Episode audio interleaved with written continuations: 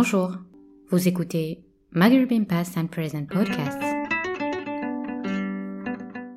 un espace dédié à l'histoire, la politique, l'art, la culture, la sociologie, l'anthropologie et bien d'autres sujets sur le Maghreb. Ce premier épisode a été enregistré le 12 avril 2017 au CEMA, le Centre d'études maghrébines en Algérie, et présenté dans le cadre du cycle de conférences intitulé Art et lettres au Maghreb. Nous recevons pour cette rencontre deux écrivaines, Amina Mekahli, auteur du roman Le secret de la girelle, et Maïsa Bey, qui va présenter cet ouvrage. Bonsoir à tous, heureuse de vous retrouver et de revoir certains visages euh, que je connais, et surtout heureuse, très très heureuse pour la première fois d'être dans cet exercice de présenter un écrivain. C'est la première fois. Merci beaucoup. Euh, habituellement, nous discutons en table ronde, mais voilà, on a choisi ce format-là pour euh, essayer de faire parler. Ça va être un interrogatoire, attention, euh, bien. Oui, pour refaire parler Emina. Je remercie aussi le SEMA, Karim et Bob, qui ont pris l'initiative de cette de cette rencontre, avec d'autant plus de comment dire de de, de, de force. Je les remercie parce que faire une rencontre autour d'un écrivain pour son premier livre, c'est pas toujours évident. Donc là, franchement, faire connaître un livre, mais enfin, c'est le livre de Amina. Donc, euh, on va essayer de, de comprendre pourquoi vous avez, euh, nous avons, nous avons tous tenu à parler de ce texte, le secret de la girelle. Alors, je vais vous faire lever le doigt, un petit quiz juste un petit peu avant de commencer. Est-ce que tout le monde sait ce que c'est qu'une girelle? Qui est-ce qui sait? Non, levez le doigt, simplement, levez le doigt. Ah bah tiens, vous, oui, oui, vous êtes en minorité hein, à savoir ce que c'est qu'une girelle. Donc on va, on va essayer de voir après. Alors, je pourrais m'étendre sur euh, mes liens avec Emina, ce qui fait que j'ai pu accepter, etc. Mais elle pourra le raconter ou on pourra en discuter si vous voulez plus tard. Aujourd'hui, ce qui m'intéresse, c'est de parler du livre. Du livre, bien sûr, à condition que l'on connaisse quand même un petit peu l'auteur. Alors, on, on, aurait pu faire une présentation sous forme de fiche euh, de renseignement, vous savez, nom, prénom, âge, euh, parents, etc. Non.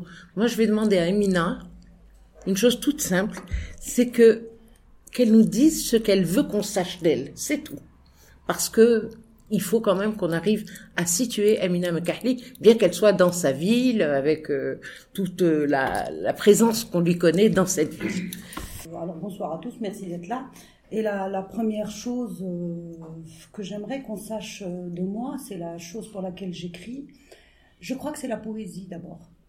Et euh, j'aimerais, même si c'est euh, même si c'est un roman, etc. J'aimerais que la, la, chose qu'on retienne, la chose qu'on euh, à laquelle on pense, en me voyant, en étant avec moi, c'est la poésie. Principalement la poésie en tout, dans la vie, dans ma perception des choses, dans ma façon de de tout faire. Je crois que la poésie est le maître mot dans, dans, ma vie. D'accord. Mais on va, on va peut-être essayer d'aller un petit peu plus loin. Comment Qu'est-ce qui, qu'est-ce qui dans ta vie Alors, il est de tradition qu'un conférencier, que les conférenciers en général se vous voient. Ça fait très bien, ça fait mieux. Mais Amina, je peux pas là, vous voyez. Je suis désolée, donc je vais la tutoyer si vous n'y voyez aucun inconvénient. Alors, mais dans, dans ton histoire, qu'est-ce qui t'a amené à justement la poésie? Qu'est-ce qui t'a amené à l'écriture? Parce que la seule chose que je sais, enfin l'une des choses que je sais de toi, c'est que tu es avant tout une lectrice impénitente, que tu lis beaucoup. Voilà. Alors qu'est-ce qui dans ta vie, euh, qu'est-ce qu'il y a les événements ou qu'est-ce qui parce que tout le monde n'est pas un lecteur euh, aussi euh, aussi boulimique, oui, aussi, boulimique aussi, que toi, aussi passionné. Alors la, la lecture, je, je, crois que je, je dois et, et, je vais le faire remercier une personne. J'ai eu la chance d'avoir une, une, maman qui était professeure de littérature et donc j'ai baigné très très jeune dans un monde littéraire, donc entouré de livres, etc. Et j'avais une, une passion qu'elle qu'elle a euh, certainement euh, su euh, canaliser et en tous les cas diriger, hein, avec les bons livres, etc. Chose que moi j'ai un peu fait reproduit, avec, oui, oui. reproduit avec, avec, mes fils. Donc la lecture, oui, et puis à, à un moment donné, cette lecture, cette lecture frénétique, hein, je pourrais le dire, hein, un petit peu frénétique, etc est venue du fait que je me suis, je me suis retrouvée un peu jeune, à l'âge de 20 ans, etc. J'habitais un petit village avec, euh, avec euh, ma, petite famille. Ensuite, il y a eu mes enfants. Et euh, le livre et la littérature ont été, euh, non pas seulement la bouée de sauvetage, mais ont été le, le ciel, en fait. Et donc, je, à un moment donné, dans Camus, on voit quand il, quand il cherche même les petits, euh, quand il est en prison et qu'il cherche même des petites lignes à lire, ça, ça me touche énormément parce que moi, je me suis retrouvée. Tu veux non, dire Meursault oui, Meursault, oui. voilà, dans le dans l'étranger. Mm -hmm. Non seulement à lire, mais à relire les livres que j'avais, etc., etc. Et je suis tombée très jeune dans le, dans une bibliothèque qui ne m'appartenait pas. Donc c'était celle de mes parents et je me suis mise à à découvrir, à découvrir les livres. Et puis euh, ça continue, voilà, ça continue encore. Euh... -hmm. Bon, jusque là, vous comprendrez pourquoi je tutoie Amina, parce que moi, c'est exactement ce qui s'est passé dans ma vie. euh, As-tu envie de, de révéler d'autres détails ce, Où tu vis Comment tu vis? Enfin, je sais pas si tu en as envie, hein Je sais pas. Non, non. c'est pas nécessaire. D'accord. Puis vous pourrez, de toutes les façons, à la fin du débat, poser, poser, des questions si vous avez envie de d'avoir plus de renseignements sur Emina. Alors, euh, j'ai fait un, j'ai préparé mon intervention autour de ce livre euh, de façon assez structurée. Et vous comprendrez pourquoi après, je pense, parce que euh, le livre de Amina, si je peux le dire, est un livre. Bon, c'est un roman. Hein. C'est un roman avec toutes les, comment dire, toutes les formes que l'on retrouve, qui nous sont familières quand on lit des romans. C'est pas le problème, mais c'est quand même un livre, je vais le dire, euh, véritablement atypique. Je l'ai lu, peut-être, je vais vous dire trois ou quatre fois pas pour les nécessités de la rencontre, hein, mais parce que c'était important pour moi de revenir sur des choses que je n'avais peut-être pas vues à la première ou à la deuxième lecture. Alors, je vais commencer donc par la présentation du livre, et quand on commence, normalement on commence par le commencement. Eh bien moi, je vais pas faire les choses comme tout le monde, je vais commencer par la fin. Euh, c'est pas ce qu'on appelle comment ça s'appelle le spoiler, c'est ça? C'est ça quand on raconte la fin de voilà. Ça sera pas un spoiler, ne vous inquiétez pas. C'est ça hein? Oui oui. Waouh, c'est bien. Donc euh, je vais commencer par la fin et je vais euh, vous allez le constater tout au long de ce débat euh, rentrer mais m'immerger et vous immerger dans l'écriture de Amina. C'est ça qui est essentiel pour moi et vous allez très facilement comprendre pourquoi. Alors, qu'est-ce que je vais faire? Je vais vous lire la fin du livre. Les dernières lignes. Ça se fait pas normalement. Mais vous allez voir pourquoi je vous lis ces, derniers, ces, derniers, ces dernières lignes pour vous présenter le livre. Amina écrit Le titre original de ce récit étrangement beau, une histoire qui voyage dans le temps et dans la mémoire de cette famille de peintres célèbres, au passé chargé d'événements passionnants et parfois tragiques, et, deux points, le secret de la girelle. Voilà. C'est Emina qui présente son livre à la fin de son roman. C'est un, c'est une, comment dire, une initiative très originale. Et je crois qu'on pourrait pas mieux dire les choses qu'elle. Parce que moi, avant de, avant d'arriver à la fin, j'ai commencé à, me dire comment je peux présenter ce livre. Et euh, je me, j'ai commencé à faire, euh, vous savez, comme on fait les inventaires à la Prévert. Jacques Prévert, vous savez, les inventaires. Alors j'avais écrit, euh, c'est une histoire d'artistes, de peintres, de photographes, de sculpteurs, d'écrivains, de réalisateurs, de films, j'ai pas fini, d'oiseaux, de lemmings, de poissons roses, de tableaux, de lettres, de bijoux, d'écriture, de chasseurs de trésors, de poésie, de bruit, de silence, qui tous gravitent autour d'une femme qui s'appelle Baya. Et autour d'un autre personnage, encore plus mystérieux, qui se nomme Goya. Qu'est-ce que tu penses de cette présentation à la Prévert? Impressionnant. Ah bon? Oui, énuméré comme ça, oui, effectivement. euh, ouais. Ça Très va bien. Bon, mais je trouve que c'est toi qui as le mieux présenté ton livre. En toute sincérité, un récit étrangement beau. Une histoire qui voyage dans le temps. Et euh, dans la structure du roman, on va se poser la question, en fait, comment on peut euh, lire ce roman en essayant de trouver, parce que ce roman est très structuré. Alors, c'est un roman dont les titres de chapitres sont des jours de la semaine. Ça commence un vendredi, et ça continue samedi, dimanche, lundi, mardi, mercredi, jeudi. Et ça se termine un vendredi. Huit jours. Un jour de plus que pour la création du monde. Bon.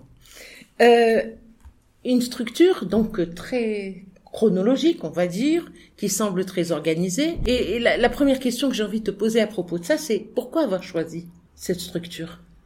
Alors, au, au, dé- au dé- au départ, en fait, je voulais faire un livre parce que je suis, euh, je, suis euh, fa- fascinée par euh, quelqu'un comme Joyce qui a écrit euh, Ulysse ou euh, par cette, cette temporalité. C'est-à-dire, euh, je, je voulais faire le livre de 24 heures, que ça se passe en une journée ou comme euh, Guillou pour, euh, le, pour son roman. Donc, je voulais faire 24 heures au, au départ. Et ensuite, un, un jour, j'étais là chez moi et c'était vendredi et j'ai entendu ces... appelle à la prière. Et je me suis dit, tiens, euh, je vais commencer à cette heure-ci. 7 heures. Ce vendredi. Voilà, un vendredi en Oui, tout cas, mais à cet horaire, à cet horaire. Donc je vais commencer à cet horaire, ça, me, ça me plaît bien. Et, et ensuite c'est venu, euh, euh, et je me suis dit, est-ce que je pourrais tout mettre dans un vendredi? Parce que le, le, le vendredi est un, est un jour chargé hein, pour nous, etc. etc. Est-ce que je pourrais tout mettre dans un vendredi? Et puis de fil en aiguille, je me suis dit, ça va se passer du vendredi au vendredi. Qu'est-ce qui peut se passer d'une semaine? Sachant comme le vendredi est très très important pour nous, très lourd parfois, ou en, tout cas très symbolique ça, je me suis dit, qu'est-ce qui peut se passer du vendredi au vendredi? Donc c'est venu comme ça en fait. Donc euh, voilà, donc vous avez huit jours à traverser dans ce texte. Mais en fait, quand je dis huit, huit jours, huit jours, c'est quand même un peu plus compliqué que ça. C'est pas si simple. Ça commence pas par le matin et ça se termine pas par le soir. Il faut pas, faut pas croire ça. Les repères spatio-temporels sont quand même assez brouillés. Et je trouve, mais c'est mon point de vue, Oui. je trouve que cette présentation chronologique est un leurre, finalement. Oui, oui, tout à fait. Bon, voilà, on est d'accord, encore une fois.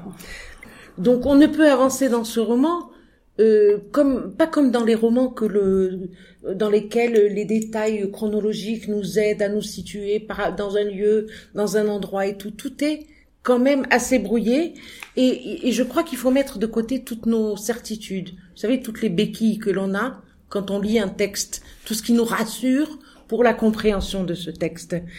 Je pense qu'il faut se laisser porter par la volonté. Et c'est ça qui est quand même assez, euh, qui témoigne d'une certaine virtuosité pour un premier roman. Il faut se laisser porter par la virtuosité de l'écrivaine, la volonté, qui vous montre bien qu'elle est le seul maître à bord. Et ça, c'est qu'elle ne fait aucune autre concession que sa propre, comment dire, sa propre envie de dérouler, de dévider la pelote, de dérouler l'histoire. Et elle est, en- elle est, elle a une façon de manier les fils euh, d'une, euh, de les fils de cette histoire d'une façon tout à fait exceptionnelle. Mais en réalité, pour moi, quand je dis cette histoire, je pense que ce n'est pas une histoire. Ce sont des histoires imbriquées les unes dans les autres. Vous savez, comme les, comment on appelle ça, les poupées russes, les matrioshkas, ça s'appelle, je crois. Vous savez, vous ouvrez un truc et puis vous en trouvez les poupées gigognes, voilà. Vous trouvez, vous trouvez quelque chose à l'intérieur. Mais à l'intérieur, vous ouvrez, vous trouvez autre chose. À l'intérieur, vous ouvrez, vous trouvez autre chose. Voilà, c'est, c'est l'idée que je me suis faite déjà dès la première lecture. Donc, il y a toujours quelque chose à découvrir, mais quelque chose qui au départ vous semble hermétique, vous semble fermé, et puis qui finalement euh, se, enfin, se laisse découvrir avec euh, ce qu'on peut trouver à l'intérieur. Et puis quand j'ai quand j'ai réfléchi et je me suis dit Amina nous manie, manie les fils et tout, je me suis dit il y a quand même une histoire de fil dans ce texte. C'est quoi le fil de l'âme dans ce texte? J'ai trouvé cette idée extraordinaire. Alors ce, alors ce, ce, ce fil de l'âme, c'est, euh, c'est la. On la peut le dire en arabe? Oui, oui. Vous savez ce que c'est oui, ce qu'on appelle euh, dans la région tlemcenienne. Vous savez le, voilà. Dans le texte, c'est ça, en fait, voilà. traduction littérale. Donc c'est la traduction euh, littérale, oui, ce, ce, ce, ce parce que je cherchais un, je cherchais un, un bijou algérien parce qu'il y a, euh, il y a aussi l'histoire du, euh, du collier, euh, du collier maudit hein, dans la mythologie, etc. De cette. De Et le collier de la reine aussi dans l'histoire. Voilà, donc le, le, collier est toujours est, est, toujours à double symbolique. Hein, c'est le, le, collier de la de la de l'asservissement, etc. Donc je voulais je voulais déjà le, collier comme comme symbole. Et euh, en écrivant, hein, les choses, euh, les choses viennent. J'ai pensé à, c'est venu comme ça parce que je, je parlais d'âme et d'esprit de mes personnages, hein, euh, Baya et, et Goya. Baya et Goya. Donc je me dis, c'est les âmes, les esprits, etc. Et je me suis dit, oui, pourquoi Et j'ai voulu traduire. Et quand j'ai voulu traduire, ce je suis tombée sur sur plein, plein, plein de belles choses parce que roh, finalement, est-ce que c'est l'âme, est-ce que c'est l'esprit, est-ce que c'est les deux? Euh, Comment traduire roh en, en, français, quelque part? Donc, j'ai euh, j'ai choisi, euh, j'ai choisi ce fil de l'âme qui est devenu la trame de mon, de mon métier à tisser cette histoire entre, entre Baya et Goya. Voilà. Donc, c'est mon métier à tisser un petit peu. Mm. Ça viendra plus tard, mais aussi, il y a une très grande récurrence. On, on y reviendra tout à l'heure du mot aussi, du mot chaîne dans ce texte. Oui, complètement. Euh, si vous, quand vous lirez ce texte, parce que j'espère que vous allez tous le lire, quand vous lirez le texte, vous verrez qu'il y a très très forte occurrence de ce mot dans le texte. On y reviendra tout à l'heure, hein, c'est important. Enfin, tu me rappelles si j'oublie. Bon, la narratrice maintenant, hein, puisqu'on parle de, on a fini avec la structure. Si vous avez compris quelque chose, c'est très bien. Maintenant, on va passer au personnage. Vous avez entendu, elle a cité déjà. Moi, j'ai cité Baya, premier personnage, et elle a cité un autre personnage qui porte le nom de Goya. Goya. Voilà. Euh, vous comprendrez un petit peu pourquoi. La narratrice, c'est Baya. Oui. Baya, et j'ai envie de mettre, comme quand on écrit euh, sur, euh, sur l'ordinateur, le S avec entre parenthèses au pluriel, à côté. Vous comprendrez après pourquoi. Parce que elle dit je, mais on s'aperçoit très très vite qu'elle est multiple et qu'elle est insaisissable surtout. Alors, Baya, c'est un mot qui, c'est, c'est un choix de prénom qui n'est pas anodin quand même. Vous vous rendez compte, bien sûr, de cela. Baya, tout le monde connaît notre euh, Baya national, notre peintre Baya Mahiddin, c'est ça?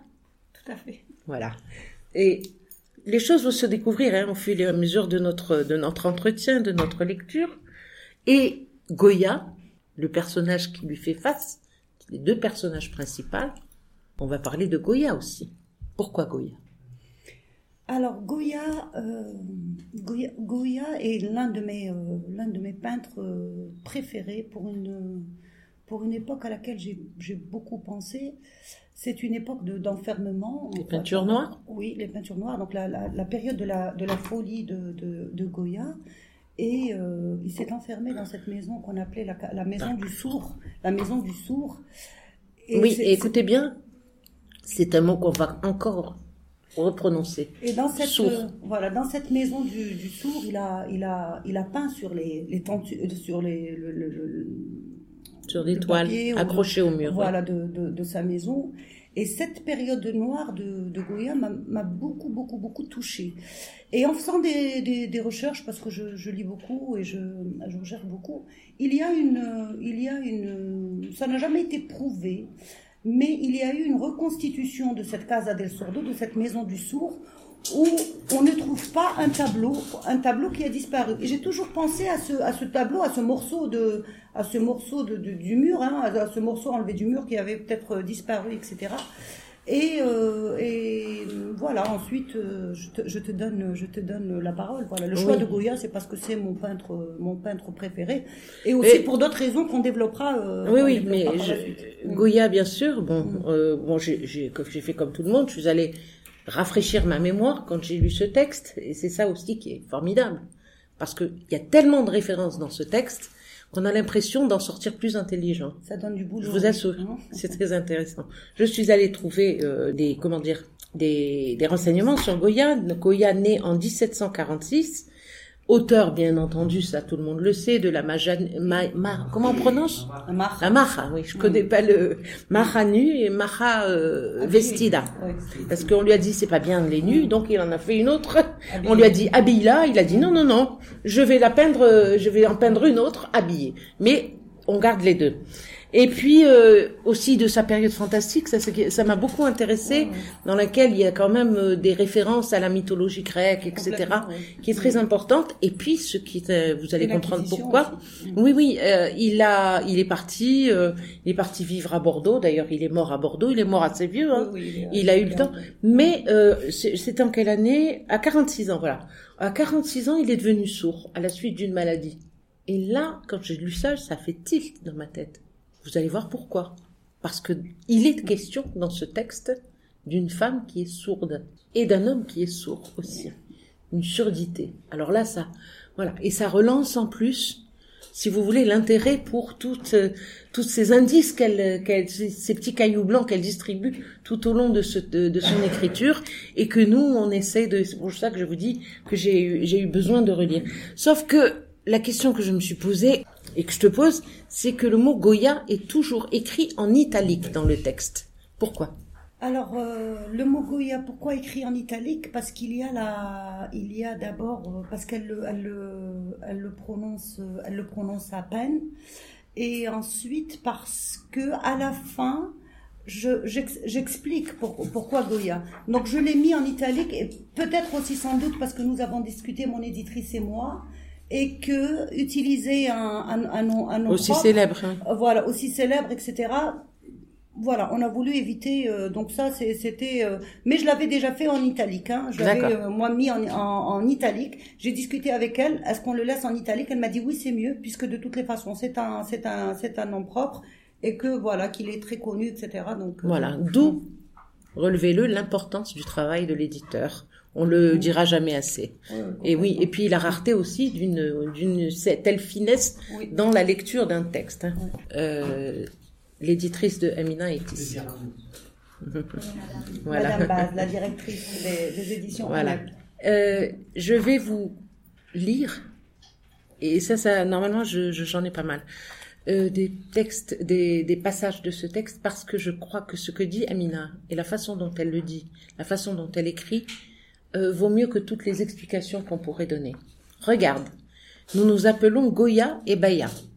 Cela semble simple, simple en apparence. Des noms qui se ressemblent, avec la même sonorité, deux syllabes chacun, deux noms qui semblent si proches, simplement, mais qui sont en réalité éloignés par tant de points, tant de lignes, que la simplicité disparaît dans l'imaginaire ou dans le rêve de chacun.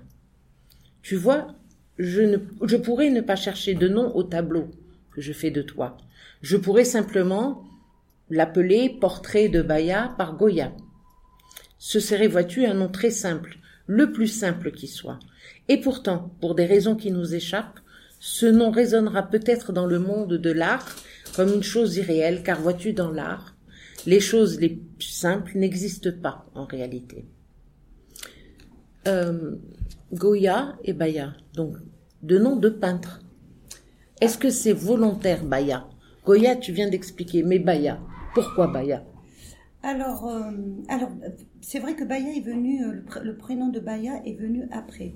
Parce que si je, si je dois parler du premier, euh, de, la, de la première image que j'ai eue de cette femme, hein, bien avant de l'appeler, bien avant de l'appeler Baya, parce qu'elle était là, hein, c'est une femme, et je devais euh, faire un, un tout autre livre avec euh, avec Madame As- Asia Baz, et un jour je l'appelle, j'ai dit, euh, j'ai dit Asia, j'ai j'ai envie de faire euh, ce roman, et je lui envoie un, un petit texte, je me, je, me, je me souviens très bien, je lui envoie un petit texte sur cette femme, euh, qui va d'ailleurs, c'est au début du livre, donc je ne spoil rien du tout, sur cette femme, sur comment elle va devenir sourde. Oui. Ce petit texte, c'est ce que j'ai écrit en premier. Ah d'accord, c'est C'est ce que j'ai ça. écrit en premier. Voilà. Donc cette femme analphabète, elle me, elle, elle m'accompagne depuis euh, depuis quelques années, et je, et je me suis toujours demandé comment une femme euh, analphabète aujourd'hui perçoit le monde. Quand on n'est pas lettré, quand on ne sait pas écrire, quand je, je me suis toujours interrogée, posé cette question quand j'écris, quand j'essaie d'expliquer. des choses très très très simples à des personnes qui, qui n'ont pas accès à, à, la, lecture, ou à la... Euh, elles me répondent par des choses encore plus simples et parfois beaucoup plus belles. Je mhm. me dis oui, c'est vrai, mais c'est des réponses. Donc même les réponses à l'art, les réponses à tout. Ces personnes qui n'ont pas été, euh, on va dire, virusées par, euh, par, par l'intellect qu'on connaît, donnent des réponses parfois magnifiques et majestueuses. Et donc cette femme analphabète m'a toujours euh, accompagnée dans mon écriture, comme si quelque part j'écrivais à cette femme analphabète qui ne me lit pas. Elle est toujours là, elle est toujours là, cette femme simple, cette femme, voilà, qui aime le beau, qui aime, même si elle ne sait pas le dire, même si on ne l'écoute pas et même si elle, n'entend pas le monde. Et ensuite, cette femme, je me suis dit, bon, puisque tout le monde s'imagine que cette femme analphabète, que moi je visualise très bien, n'est pas censée percevoir le monde de l'art, hein, en particulier parce que le monde de l'art, il est très, euh, il est très compliqué, très inaccessible, etc. Et de plus en plus d'ailleurs, puisqu'elle n'est pas censée euh, percevoir euh, ce monde-là avec ses sens, alors oui, pourquoi? Alors pourquoi euh, avoir Pourquoi euh, pourquoi entendre? Pourquoi ne pas perdre Louis aussi? À ce moment-là, on, va voir comment elle va faire pour percevoir ce qui peut être perçu sans l'essence. Donc, donc voilà, en lui enlevant euh, le, la, possibilité d'écrire, la possibilité de lire, donc en ne lui laissant, voilà, et d'entendre. Donc en ne lui laissant que que d'autres sens, on va dire le toucher, l'odorat et, l'oralité. Voilà, c'est ce que j'ai laissé à, cette femme. Mais au départ, elle ne s'appelait pas Baya. Baya est venue euh, est venue par la suite. Mais en référence à Bayam Hidin. Alors en référence à Bayam Hidin, et je vais vous dire, euh, c'est très très très étonnant, c'est très étonnant. Et ça, euh, c'est assez, c'est assez compliqué à dire et c'est mes enfants me disent oui, maman, tu devrais pas dire ça parce que c'est, ça paraît, euh, ça paraît, ça paraît incroyable. Alors quand euh, quand Baya s'est imposé, euh, quand Baya c'est, parce que je dis bien le prénom de Baya s'est imposé à moi. Du jour au lendemain, c'était c'était presque une évidence pour moi que cette femme s'appelle Baya. Et je n'avais pas du tout pensé à Baya Goya. C'est très, c'est très complexe. Hein. C'est, peut-être la sonorité. Je me suis dit tiens Goya, Baya. Mais au départ, j'avais pas, j'avais pas pensé. Après, je me suis dit oui, voilà deux peintres. Et donc c'est là que j'ai commencé à écrire euh, l'histoire et j'ai appelé aussi, pour, pour parler de ça, j'ai appelé mon éditrice pour dire ça. Quand j'ai fini mon livre, je suis allée faire des recherches parce que évidemment j'aime beaucoup l'œuvre de Baya. Et ce que je décris ici, ce n'est pas ce n'est pas la biographie de je ne euh, ce n'est pas la biographie de Baya, mais c'est l'œuvre de Baya, hein, l'œuvre qui me parle, etc. Je suis allée faire des recherches et j'ai fait un petit dossier Baya et j'ai été complètement, euh, j'ai eu la chair de poule. Je vous assure que j'ai eu la, chair de poule. D'abord, j'ai découvert que ça, je ne le savais pas du tout. J'ai découvert que Baya, elle aussi, euh, qui était euh, analphabète, qui était orpheline de ses deux parents, un petit peu comme moi. Je suis orpheline de mes deux parents, élevée par sa grand-mère, etc., Donc il y a eu des, des, des, des détails qui, qui m'ont tellement rapproché de, de, de, de, de qu'ensuite, quand je suis allée, j'ai peaufiné pas, pas vraiment beaucoup, mais je me suis dit, alors oui, si ce texte parle de Baya Mahidin, il doit être un texte plus poétique, plus, euh, euh plus dans l'artistique, etc. Et, mhm. voilà comment c'est venu. Oui, mais je, relis, je, je, je, te cite. Tu es Baya. C'est Goya qui parle à Baya. Tu es Baya. Mais je déforme ton nom. Tu es Bahia, la radieuse la lumineuse. Tu es Bahia qui m'a fait conquérant et roi d'un royaume tombé dans le noir des hommes. À ma connaissance, Waharan. Oui, oui, oui, non, ça c'est Oran, oui, j'allais répondre. Oui. Ah Donc, euh, vous voyez la subtilité, ah comment, mm. quand on essaye de, comprendre et de tirer des choses. Voilà, j'ai fait un petit peu comme, euh, comme l'histoire du petit poussé. Voilà, c'est ça. J'ai parlé de cailloux blancs tout à l'heure. Tout à l'heure, donc j'ai laissé des, des petits cailloux parce qu'il n'y a pas, je n'ai pas défini, euh, il n'y a pas de repère spatio-temporel apparent. Mais il y en a, euh, dans, dans, dans, disséminés dans le texte, il y, il y en a. Et il y a, il y a un ou deux des, un ou deux repères. Il y a deux repères, deux repères euh, dans l'espace qu'il faut euh, qu'il faut qu'il faut trouver. Donc là, euh, là voilà, à, ce propos, une petite question subsidiaire. Quel âge a Baya? Quel âge a Baya?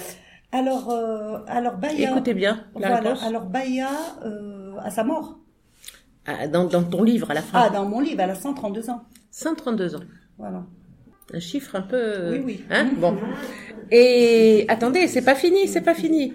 C'est pour ça que je vous ai dit que c'était un roman. Elle a, euh, au début du texte, la narratrice, elle écoute des, des enregistrements. des enregistrements qu'elle a fait des années, euh, les années, depuis des années, une vingtaine d'années à peu près et tout. Et puis, de l'enregistrement numéro 5, on passe directement à l'enregistrement numéro 132. Est-ce que on va lui poser la question ou on essaye de comprendre tout seul? Pourquoi ce chiffre 132 Bah, il, il faut. L'âge de Baya Oui. Mm. et l'enregistrement 132. Et attendez, tenez-vous bien, parce que l'enregistrement 132, c'est celui qui explique beaucoup de choses. Oui, complètement. Bon. Euh, ce... Il n'y a pas de hasard dans un roman, hein. ne croyez pas. hein. Les auteurs euh, savent très bien ce que, pourquoi et comment ils vont placer telle chose à tel endroit. Alors ce, ce, ce, ce roman, quand je, quand je l'ai, euh, je l'ai, je l'ai écrit, c'est vrai qu'on peut le lire à plusieurs. On, on peut l'écrire comme une très belle histoire d'amour entre entre une femme et un homme, parce que c'est une très belle histoire d'amour. Mais on peut le lire aussi euh, sur plusieurs strates. Si on est, si on est juste un petit peu, si on a le temps de faire une introspection, euh, d'abord en soi, ensuite dans ce qu'on est en tant qu'Algérien. Et c'est un, un, un livre qui raconte quand même euh, cinq générations, euh, cinq générations de femmes, hein, parce que c'est une, c'est une, Madame, Madame Maïsabé, a dit, c'est plusieurs histoires, et donc ces cinq générations de femmes, pour moi, représentent, oui, ces 132 ans, 132 ans de, de, de colonisation. Quand je parle d'une femme analphabète, euh, quand je parle, oui, effectivement, il faut, il faut remonter. Et donc j'ai mis des symboliques, des petits, des petits, euh, des, des petits repères comme ça, des choses qui me, qui me touchent beaucoup et qui, euh, qui Ouais. toucheront certains lecteurs. Je les ai mis comme ça, comme des, comme des phares, ou parfois je, je me dis comme des lueurs de bougies, pour qu'ils restent là, que ces bougies restent là allumées et que ce livre reste toujours gardé par, euh, par des repères qui, moi, me sont très, très importants. Ben oui. Je vous disais hein, que c'est vraiment quelque chose qui, à chaque à chaque lecture, on découvre quelque chose finalement. Et c'est un livre qui nécessite. Ça me fait beaucoup penser, mais ça, bon, peut-être qu'on pourra en revenir après dans les conversations que l'on aura. Pour ceux qui qui sont comme moi, qui ont une petite passion pour euh, l'auteur japonais Haruki Murakami, et moi, ça m'a fait penser un petit peu à ça. Merci beaucoup, en tout cas, c'est un très Ben, grand compliment. oui, mais ça m'a fait penser à ça. Et ce que tu viens de dire, euh, c'est très bien parce que, comme diraient les présentateurs télé, ça me permet de faire un bon enchaînement. Euh, je passe maintenant au thème. Alors, j'ai essayé, euh, vous savez, dans, ma, dans une autre vie, j'étais professeur, hein, professeur de français. Donc, on se refait pas. J'ai essayé de structurer, de, de travailler, etc.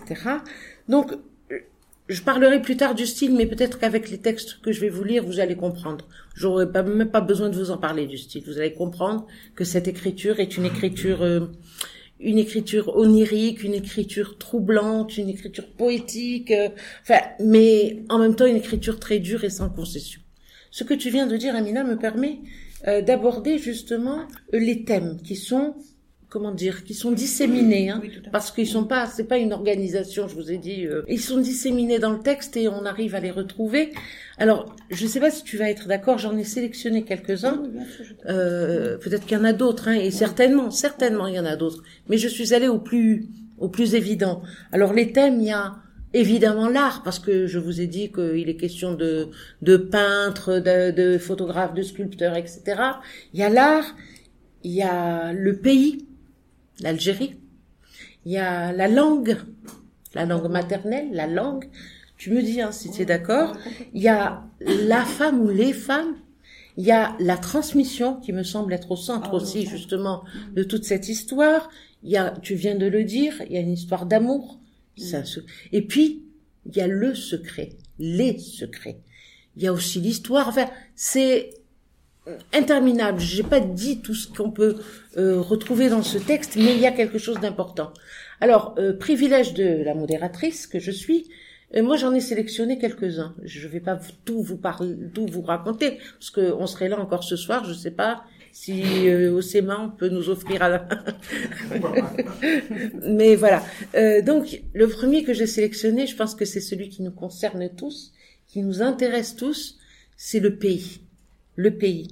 Euh, il y a beaucoup de passages de ce livre que vous recevez, excusez-moi de, la trivialité de l'expression, que vous recevez en pleine gueule, comme ça. Et quelquefois au détour d'une page et on s'y attend pas. Je vais vous en lire un ou deux, si vous le permettez, de manière à ce que, euh, que, ce que vous compreniez ce que je veux dire.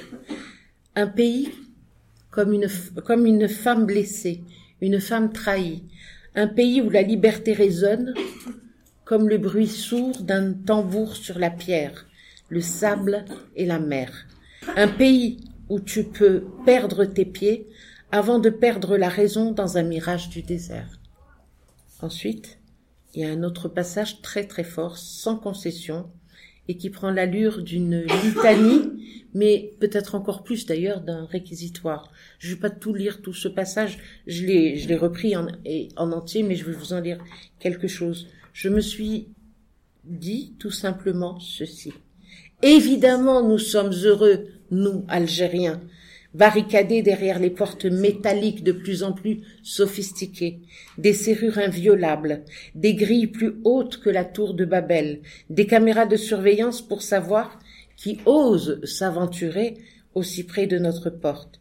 Évidemment, nous sommes heureux, nous, les Algériens, à tromper la vigilance de nos voisins guetteurs, à taire les inquisitions des, des gardiens intronisés Dieu lui-même, à éviter les regards des passants, ces détenteurs de la vérité absolue.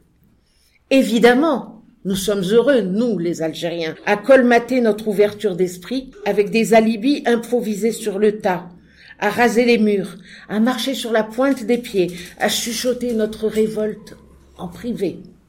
Évidemment, nous sommes heureux, nous, les Algériens, à psalmodier jusqu'à tomber de haut la sentence magistrale. Vivre heureux, euh, pardon, vivons heureux, vivons cachés. Cachés. Cachez tout. Cachez la vérité au mensonge pour ne pas le blesser.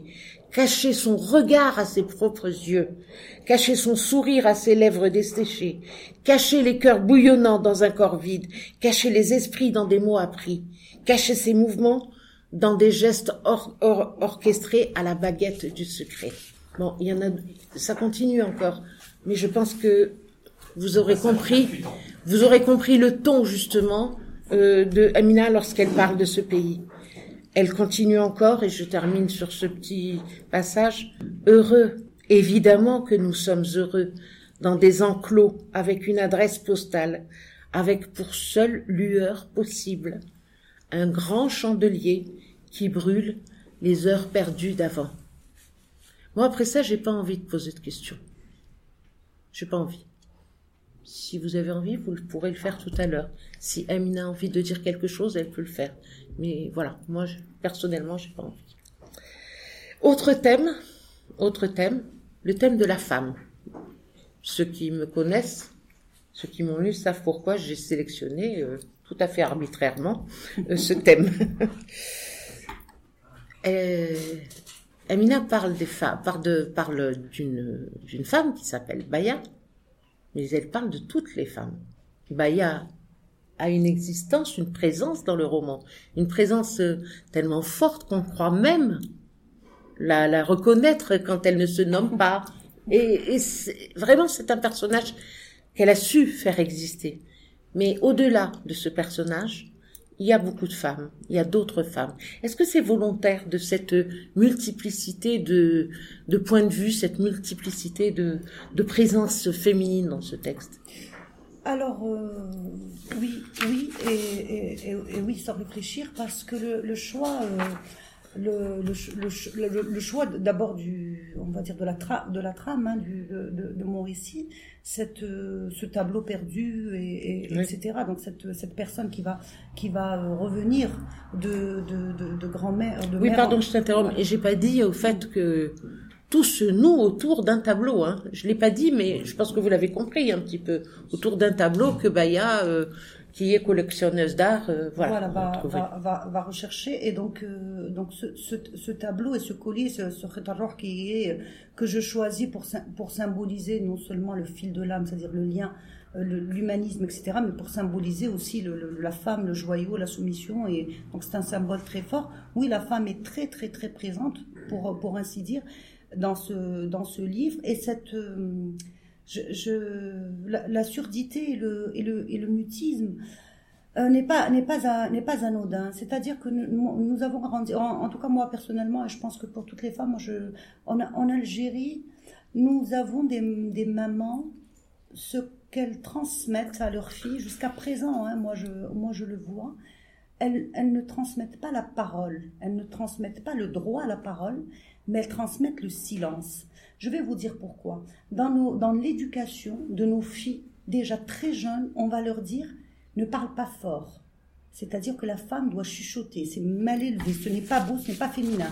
Le garçon peut crier, peut parler, mais la femme doit parler doucement. Quand on parle d'une qualité d'une femme, on va dire cette femme, elle ne parle pas secta. C'est-à-dire c'est une qualité chez la femme. Donc euh, les, femmes sont éduquées au silence et au mutisme. Et la surdité aussi.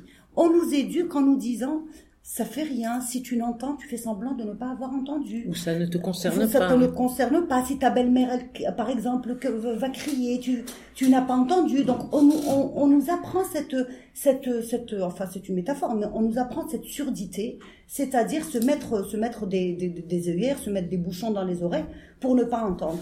Et, euh, et, et, la femme, donc cette, cette transmission de cette, de cette malédiction, donc ces femmes qui vont se transmettre cette, cette surdité, hein, cette, cette surdité, c'est des, des, des, femmes qui vont se, se, la transmettre en mettant, et ces femmes meurent en mettant au monde leur fille, hein, qui, qui est sourde, qui est sourde au monde.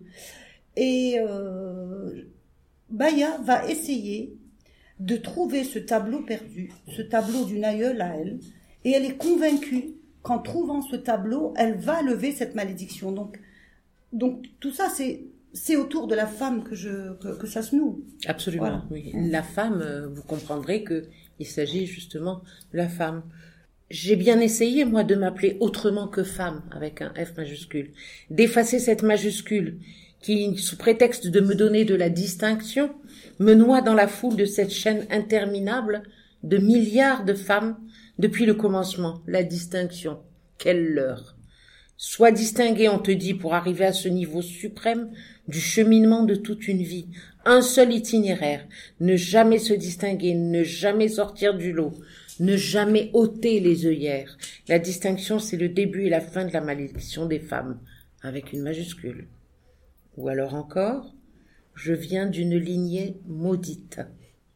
Une lignée de femmes, pour reprendre ce que disait Amina, qui n'ont jamais eu droit à la parole. Des femmes sourdes et muettes, qui ne savaient faire qu'une chose, dessiner. Elles ont dessiné le monde avec leur destin. Elles ont noirci tout le blanc qu'elles ont trouvé sur leur chemin.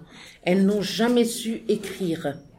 Des femmes qui n'ont laissé aucune trace d'elles-mêmes, sinon une autre femme comme elles, sortie de leur ventre, pour refaire les mêmes faux pas, les mêmes erreurs, et pour reproduire le silence, le même silence assourdissant. Vous savez, euh, j'ai retenu dans le texte de Amina des dizaines et des dizaines de passages comme celui-là, des dizaines de passages qui parlent de la femme ou d'autres sujets. L'écriture est tellement belle, elle est tellement poétique, elle est tellement fluide qu'on a envie euh, de voilà de la passer aux autres, de passer cette, euh, enfin, de passer cette, euh, comment dire cette ce plaisir, voilà, ce plaisir de lire. Puisqu'on parle de, on pourrait parler comme comme Barthes. Je veux me délivrer, moi, de ces siècles d'esclavage et de ces siècles où les chaînes de l'obscurantisme nous ont mises à terre comme des bêtes à abattre. Et abattus, nous sommes, nous les femmes, enchaînées au fer de l'horreur, de l'honneur, pardon, l'horreur. je lui souffle la vie comme une voix remontée du ventre de ma mère. Je lui dis des mots du premier monde, ce que maintenant je connais, ces mots que toute ma vie j'ai cherché sans jamais les trouver, ces mots pour lesquels j'ai enregistré des voix pendant vingt ans, pour percer le secret des voix sans visage.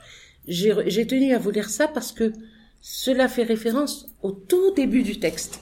Donc je vous dis, on lit un texte, on lit des choses euh, que l'on a cru comprendre, que l'on essaie de comprendre, et puis oh, pendant qu'on chemine dans le texte, tout, tout, hop, on se retourne et puis on trouve, tiens, un caillou blanc. Ça m'explique pourquoi il y a eu les enregistrements au début. Vous voyez, c'est pour ça qu'il faut, dans ce texte particulièrement, comme dans tous les textes importants, une, euh, comment dire, une attention particulière. Une attention particulière à des détails qui, que l'on peut négliger, que l'on peut ne pas voir, mais qui sont essentielles pour que l'on puisse comprendre, euh, pour que l'on puisse comprendre toute cette cette épopée, hein, cette épopée de femmes en général.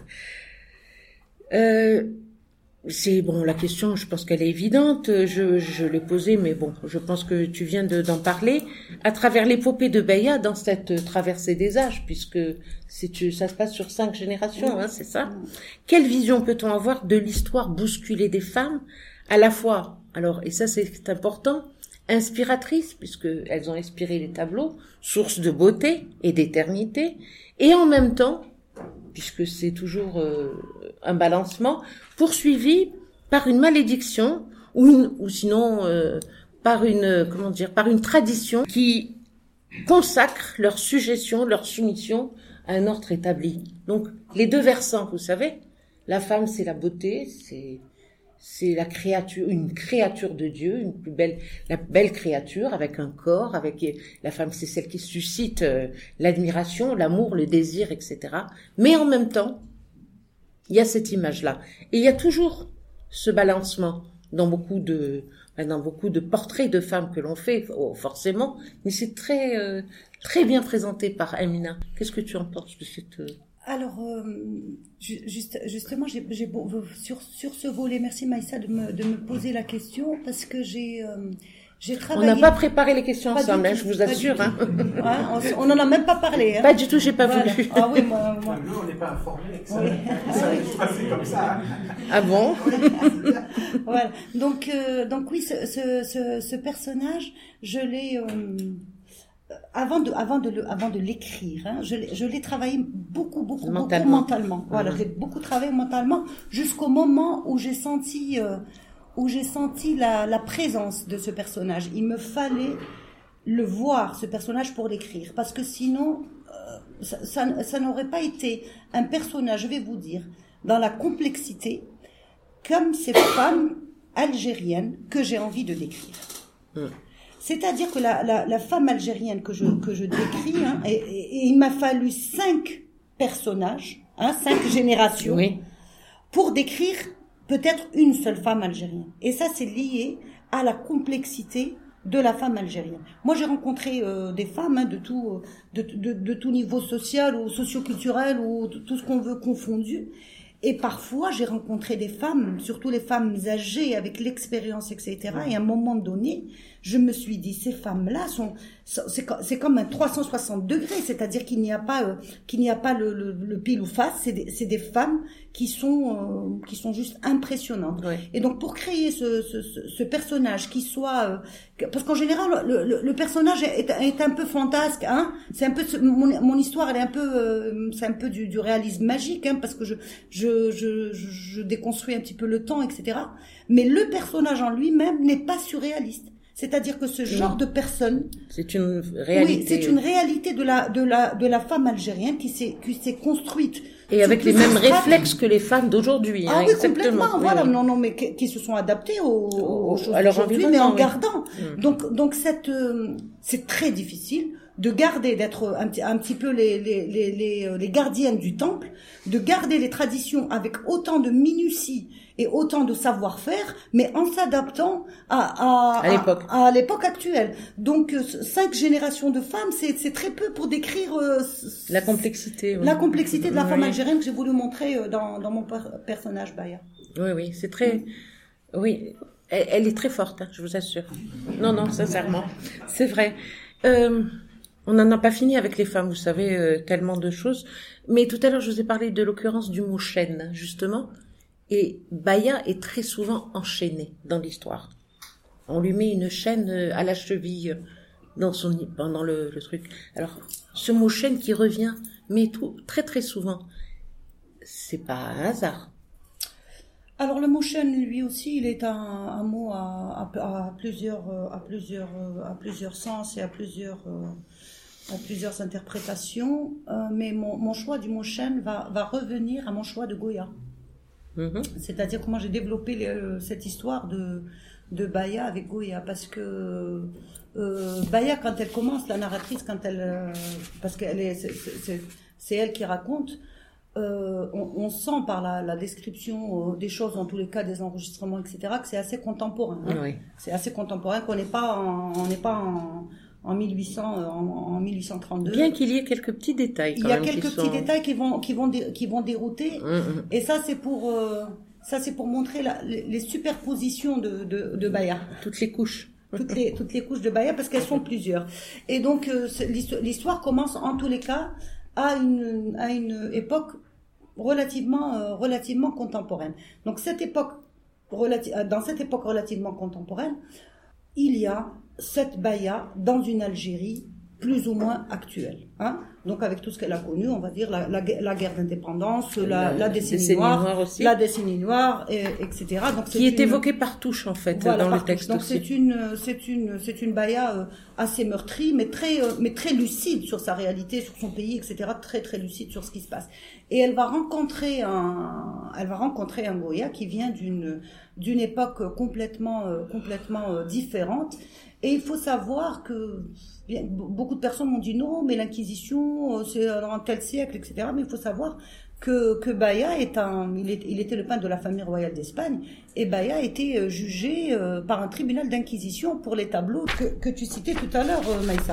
Donc ces deux tableaux, le, la, la, la, la femme nue et la femme habillée, euh, Goya a été jugé devant un tribunal d'inquisition, et quand on ne pouvait pas à l'époque, on ne pouvait pas brûler un artiste, on brûlait son effigie Oui. on brûlait son effigie. Et en écrivant ce livre, en écrivant ce livre, j'ai compris. J'ai compris, d'ailleurs je l'utilise dans mon dans, dans ce roman, j'utilise maintenant comme si l'expression était comprise parce que Oui, moi oui. je l'ai moi je Tu moi je l'ai intégré, oui, je l'ai intégré parce que j'ai compris.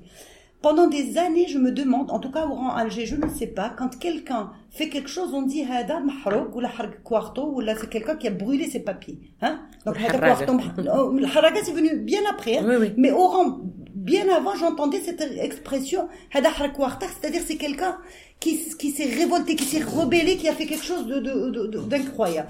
Et ben j'ai trouvé, j'ai trouvé peut-être un élément, un, élé- un élément de réponse, en tout Une cas moi qui me, explication, qui oui. me convient. C'est-à-dire quand devant le tribunal d'inquisition, on ne brûlait pas la personne, On brûlait on son brûlait, effigie. son, on brûlait son effigie. Donc la personne était, ça y est, c'est-à-dire que la personne avait été un hors la loi et on brûlait son, son, son Donc son il n'avait plus d'existence. en n'avait plus d'e- d'e- d'existence. Donc, voilà, donc, voilà. Et nous, on dit, hein, quelqu'un, est. On utilise, on utilise, d'ailleurs, il y a, il y a La passage- symbolique du feu il y a la symbolique du feu dans mon, dans le, dans le, dans le, le secret. Donc, euh, brûle.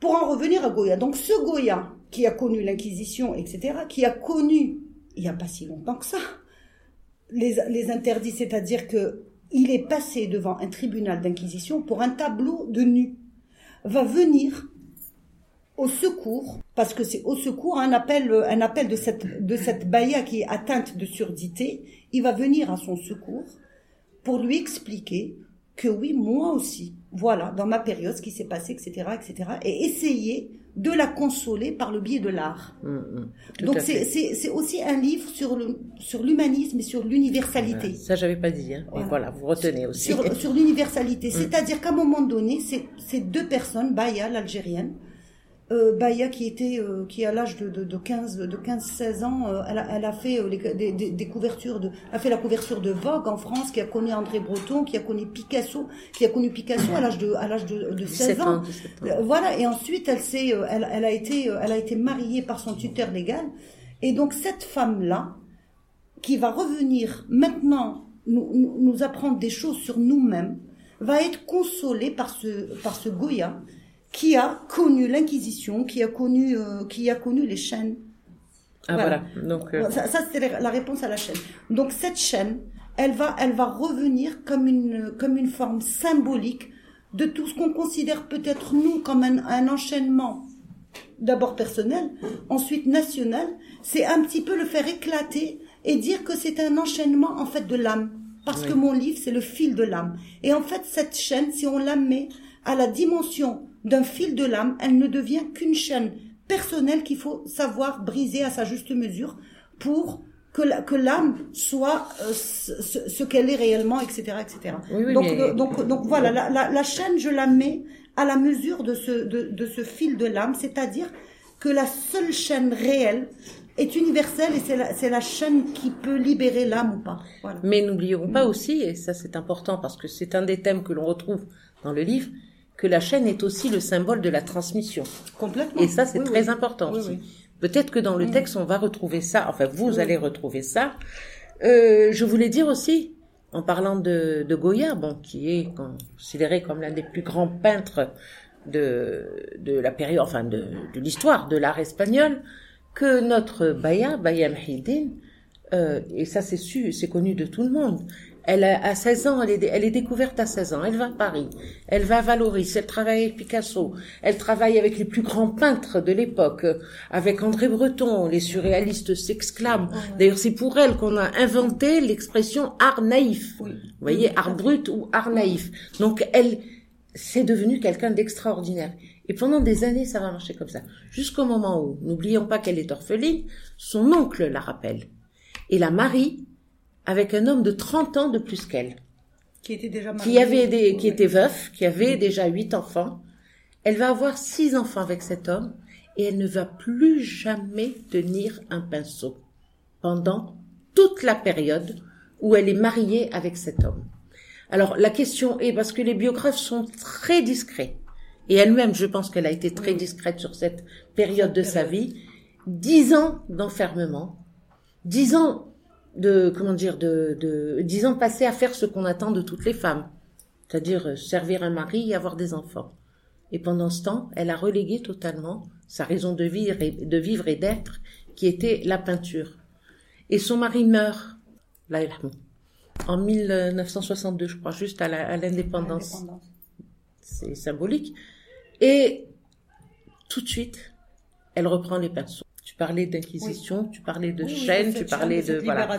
de Donc voilà, c'est euh, Tout à fait. il faut quand même comprendre. Tu nous aides à, à revenir sur beaucoup de choses et à comprendre beaucoup de choses. Et rien que pour ça, ton livre est un grand livre, vraiment. Merci. Euh, bon, on va passer à l'art maintenant, puisque euh, la transition est toute trouvée. Bon, ben, ça va, je me débrouille bien, je parle de. Hum, c'est bien. Euh, alors, il y a l'art sous toutes ses formes. hein. Il y a l'art, euh, la peinture, il n'y a pas que la peinture, il y a la photographie, il y a des films, on parle de films également, cinéma, donc elle veut faire un film, enfin, Mm. tous les arts sont là. Il y a l'écriture, il y a une histoire de livre qui est très importante. Oui. Suivez bien quand vous lirez l'histoire de ce livre. Elle est en pointillé dans tout le texte et ce n'est qu'à la fin que vous comprendrez ce qui va se passer. Et à un moment, il y a une discussion. Et cette discussion m'a beaucoup intéressée entre Baya et un photographe. Et elle lui pose la question, lui dit qu'est-ce que tu fais, euh, quel genre de photos tu fais? Il y a un photographe dans la salle, je pense. Hein. Qu'est-ce que tu fais? Euh, Voilà. Et il lui répond, ben je fais des photos de terrain vague, etc. Enfin, je me souviens plus très bien. Mais la, la raison pour laquelle il fait ces photos est très intéressante. Je vous la livre. Ben vois-tu, ces vendeurs, ce qui est vendeur aujourd'hui, c'est la saleté, l'incivisme, le manque d'esthétisme. Tu prends un beau paysage, tu ne le vendras pas. Prends une maison tordue, avec une décharge en guise de jardin. Tu feras fortune avec. Puis, tout ce qui est voyeur, les gens aiment ce côté voyeur. Leur faire croire que la photo est volée, que l'objectif capte des instants que l'œil ne voit pas. Les gens aiment la dénonciation, aussi, en plus de la désolation. Le règne de la laideur? Non. C'est spécifique à l'Algérie, comme si le monde entier voulait acheter son image salie, bafouée, détruite. Ça, c'est un photographe. C'est ça l'art? Présenter une, un aspect de quelque chose? C'est ça, c'est une, une des facettes de cet art. Autre chose, euh, parce que dans, ce, dans son livre, euh, elle ose, elle ose beaucoup. Et elle va faire quelque chose qui me fait à moi, en tout cas, énormément plaisir, quelque chose que j'écris dans beaucoup de mes livres, que j'ai décrit dans beaucoup de mes livres. Elle va parler de ces peintres orientalistes. Et elle va pas être très tendre avec ce, avec ces peintres orientalistes. Attendez, je vois, voilà, j'ai trouvé le passage. Mais ces femmes peintes sur des toiles dites aujourd'hui orientalistes, assoupies et paresseuses, comme des femmes sans vie, richement vêtues, comme si leur journée durant, elles avaient été là, à l'ombre de ces patios, à attendre brûlantes qu'une passion bouleverse leur existence de modèle de ces grands maîtres, des femmes amorphes, dévitalisées, colorées comme des porcelaines de mauvais goût pour des voleurs de terre pressés. J'aime beaucoup cette définition de la colonisation, les voleurs de terre. Personne n'a autant tué l'humanité chez nos femmes que ces peintres au dessin réducteurs, ces orientalistes déclinants qui ont inventé un monde fait d'intrigues et de passions, un monde chimérique où de belles créatures sont allongées autour d'un plateau et du thé à la menthe, des peintres omettant sans sourciller les vrais buffeurs de café que nous sommes et toutes les femmes débordantes d'énergie qui ont fait briller ces cuivres et ces céramiques des patios, ces fourmis invisibles, les esclaves de ces grandes demeures avant le passage du fusain et du pinceau. Sur ces toiles qui ont recouvert la vérité d'une terreur sublimée, aucune femme de ma lignée ne se serait allongée, vivante et de son plein gré, devant un étranger, en petite tenue d'intérieur. Aucune. J'adore. Vraiment. C'est, c'est, c'est très intéressant.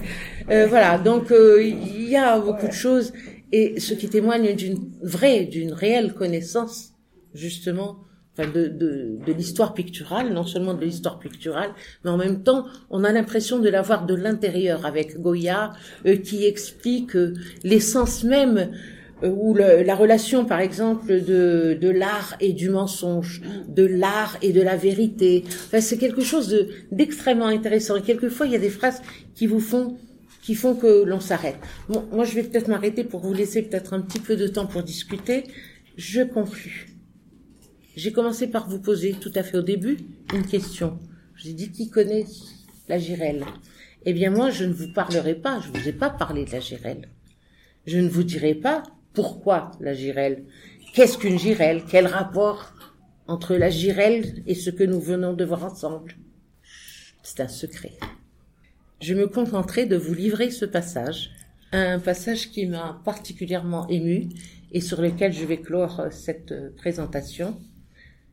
Mon livre, c'est, j'allais dire c'est Amina, non, c'est l'auteur, la narratrice, euh, pas, pas l'auteur, la narratrice qui parle. Mon livre n'est pas une histoire, il est un commencement. Mon livre est un pas vers rien. Je n'y parle jamais d'amour, celui qui ne se raconte pas. La haine, elle, se suffit à elle-même. Un livre sur la haine n'est pas un livre. Mon livre n'est pas moi, mais à la dernière page, c'est mon visage qui se dessine entre les blancs laissés pour compte. Rien n'est plus difficile à raconter que sa propre grâce. Je vous remercie.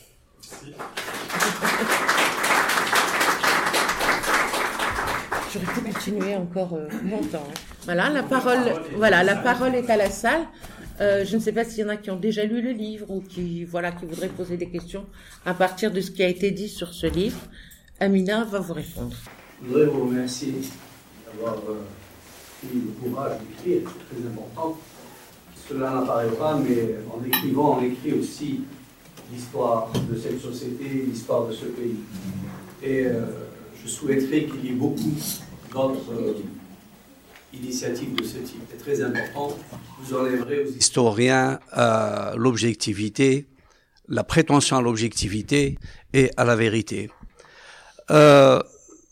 Moi, je n'ai pas lu votre ouvrage, j'ai l'intention de le lire.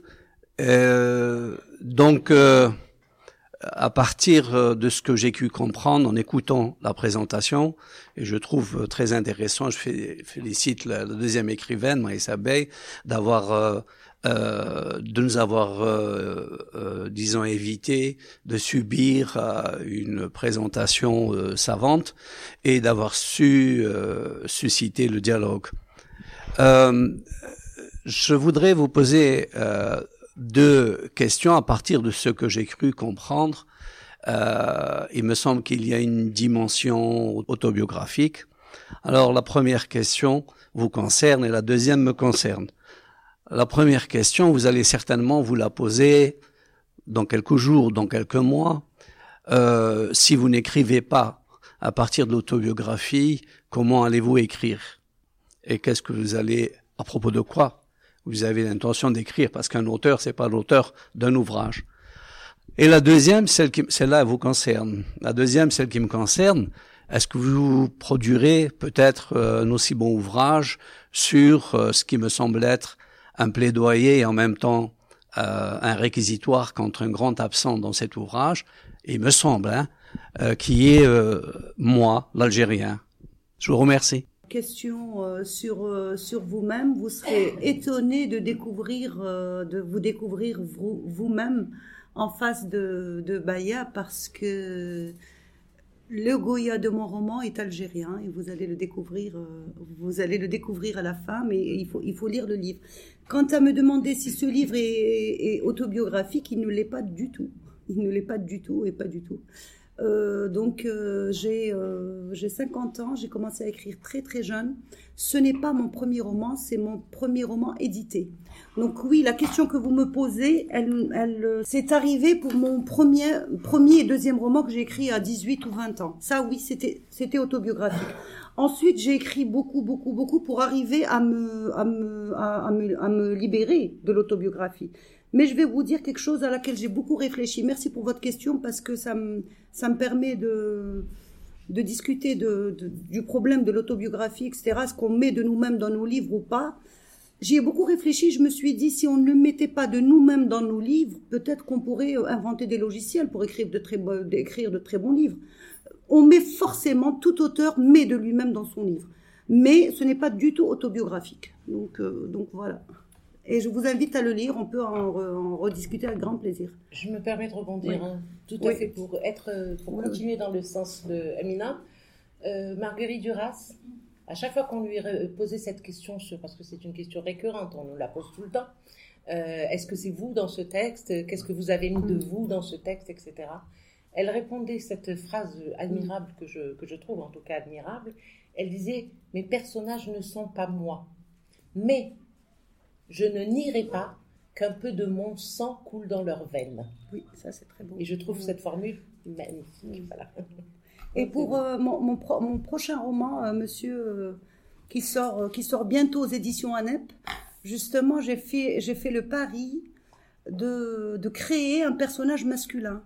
Et ça a été, je vous assure que ça n'a pas été facile. Donc ça fait à peu près quatre ans que j'ai commencé à écrire ce livre et se mettre parce que avoir un, personnage, le personnage principal qui est masculin, se mettre justement dans le dans la peau, hein, si je peux dire, dans la peau, dans l'esprit, dans la façon de penser d'un homme algérien, etc., etc.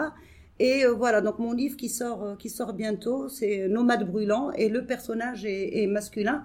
J'espère que j'ai euh, réussi à, j'ai réussi à ce, ce travail.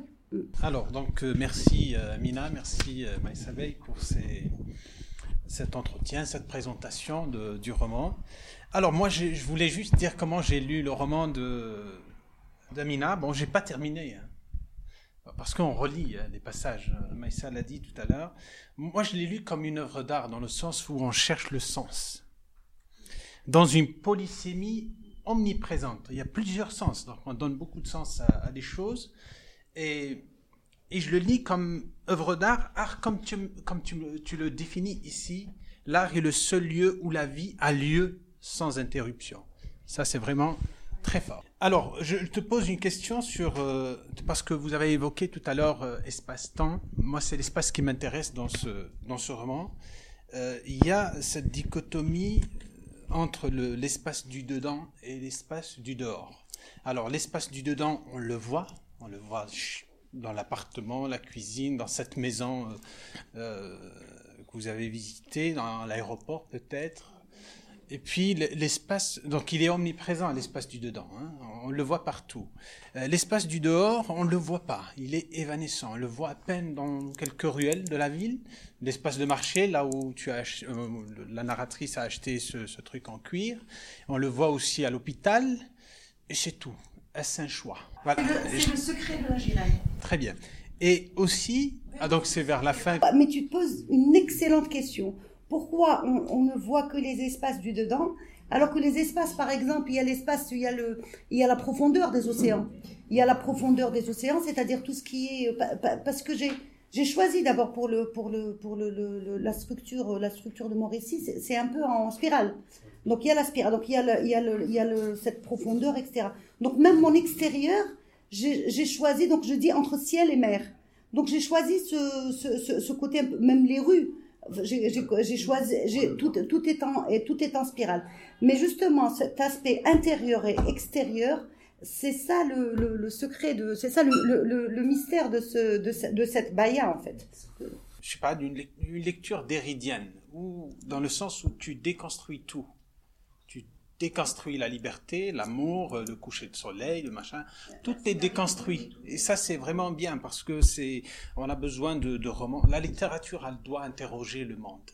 C'est ce qu'on a tendance à interdire aux gens euh, de nos jours. Mais là, vous vous permettez justement, vous osez euh, le faire. Donc, il y a un travail de déconstruction de la société. On, on voit des, des réquisitoires euh, euh, répartis à travers les pages du roman, mais on voit qu'il y a un sérieux travail de déconstruction de la vie sociale. Voilà. Je t'en félicite parce que tu as fait un excellent travail. Il n'est pas dans le, comment dire, dans le, dans le réquisitoire violent. oui, oui, il est tous mm. ces passages dans à ce passage voilà, sur les Algériens. Non, mais il est, il, il, tous ces moments sont dans la simplification sont amenés par une situation qu'elle qu'elle prépare avec beaucoup de, de, de doigté à l'avance dans une discussion, euh, une, une, circonstance particulière. Et c'est ça qui est intéressant. Ça ne vient pas comme un cheveu sur la soupe. Vous voyez et, cette déconstruction est d'autant plus, euh, comment dire, est d'autant plus fine et d'autant plus euh, porteuse que qu'elle est faite de cette façon-là. C'est pas l'objectif du livre, c'est pas du tout mm. l'objectif. Merci d'être là, nous éclairer, de, de nous donner du bon temps. Euh, juste une question peut-être un peu personnelle. Euh, parce que moi, je vous suivis, je, je vous ai connu à travers euh, les réseaux sociaux, à travers la poésie. Donc, question, donc sans pour autant lire le livre, donc euh, je, je, je pense qu'il y a beaucoup de beauté dans, dans le texte. Mais de passer de l'écriture poétique à l'écriture romanesque, est-ce que ça a été facile? Parce que nous avons toujours l'habitude de voir que les poètes préfèrent les petites phrases, l'harmonie, le, poids du poids du verbe. Et dans l'écriture romanesque, c'est tout un enchaînement, c'est tout un c'est toute une structure.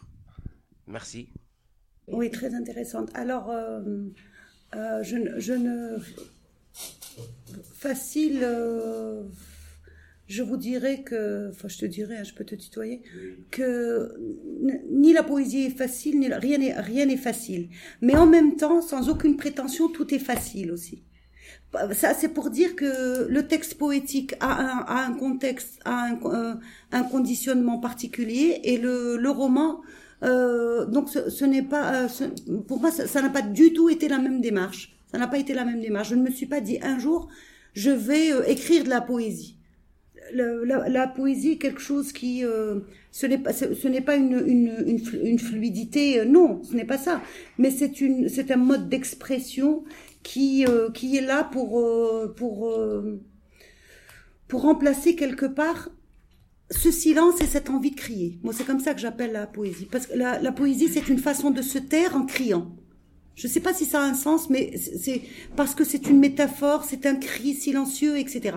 Le, le roman, moi, je pense que on ne, on ne peut pas, euh, on peut écrire un roman avec des phrases poétiques, un texte poétique. J'espère l'avoir euh, l'avoir fait avec le avec le secret de la girafe. Donc par moment, j'ai eu euh, des petites envolées comme ça poétiques où je me suis laissé voilà écrire écrire des phrases comme j'ai l'habitude de les écrire. Mais sinon, voilà, j'espère avoir réussi mon roman. Tu me diras après lecture. Voilà, merci beaucoup. En fait, c'est très souvent dans ce texte euh, des passages qui sont, on va pas dire poétiques, c'est de la prose poétique. Et je pense que le texte, en, tout en, dans son entier, est une vaste prose poétique. Hein. On ne se guérit pas de la poésie, je crois. Hein. Oui, ça c'est pas. Oui. Je me permets de te tutoyer parce que je te connais depuis ta plus tendre enfance.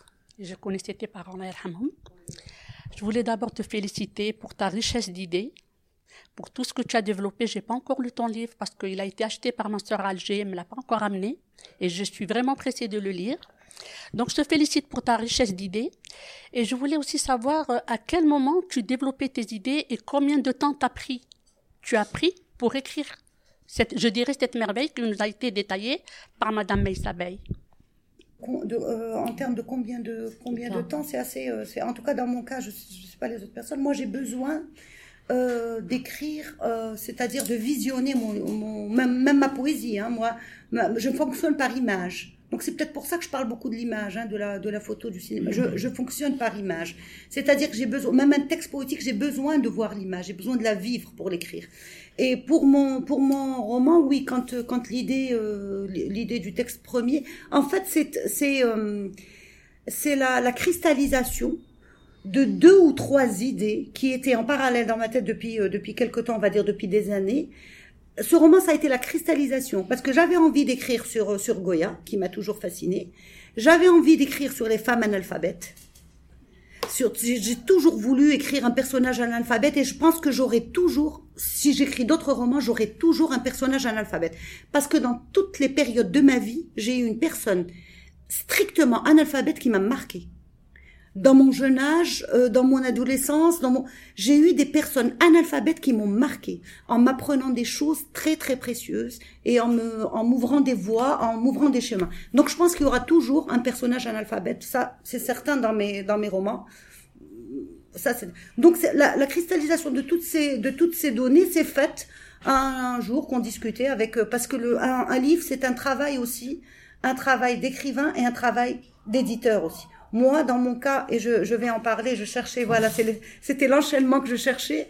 Moi, dans, dans mon cas, j'ai eu la chance d'avoir une excellente éditrice qui, elle, m'a m'a m'a repéré, c'est le terme, hein, c'est un petit peu le cas de Madame Messabé, qui a lu qui a lu mes textes poétiques sur euh, sur les réseaux sociaux, etc. et qui m'a un jour dit voilà pourquoi tu ne tu ne publies pas? Et à l'époque, elle était à la tête euh, de sa propre maison d'édition, les éditions qui posent. Et il faut savoir que cette femme qui est très modeste et qui n'aime pas que je le dise, j'ai, elle a tout de suite eu mon admiration parce que c'est la première éditrice, euh, moi, bon, parce que je suis femme, mais c'est la c'est cette éditrice qui a racheté les, les droits de Tahar Jaout pour l'Algérie.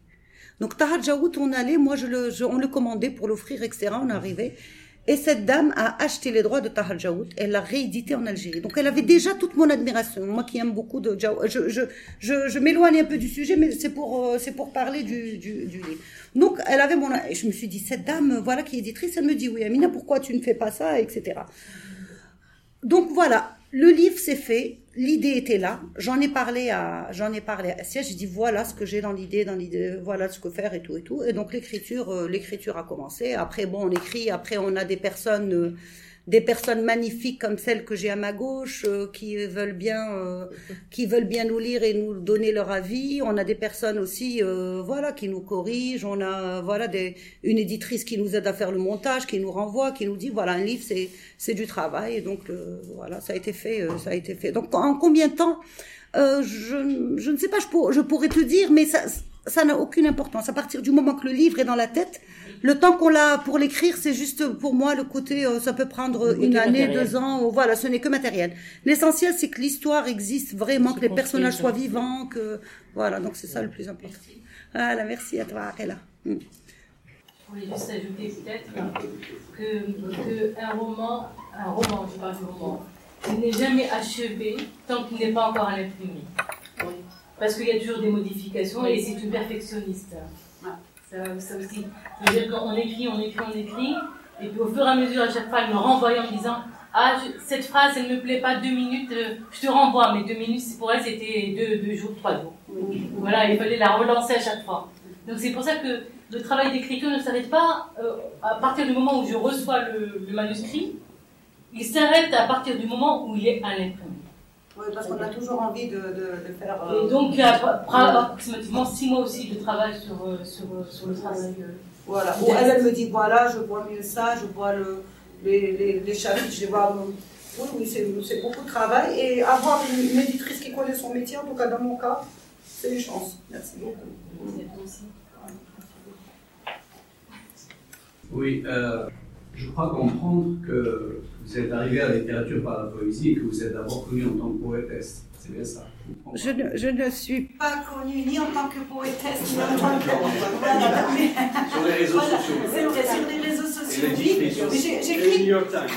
Oui, le New York Times. J'écris de la poésie depuis que. De, oui, je l'ai dit, depuis que j'ai 6 ans. Et voilà. Et donc, les, moi, dans mon cas, en tout cas, les, et pour ça, je, je remercie. Euh, je remercie euh, Robert pour, euh, pour, pour m'avoir. Euh, je, vais, je, je, je, vais le remercier pour cela pour euh, pour deux ou trois choses. D'abord de, de, de m'encourager à, pu, à publier sur sur internet, à me à me à me faire ma place, à accepter aussi d'être critiqué, etc. Tout ça c'est c'est euh, c'est euh, Bob m'a toujours encouragé encouragé à cela.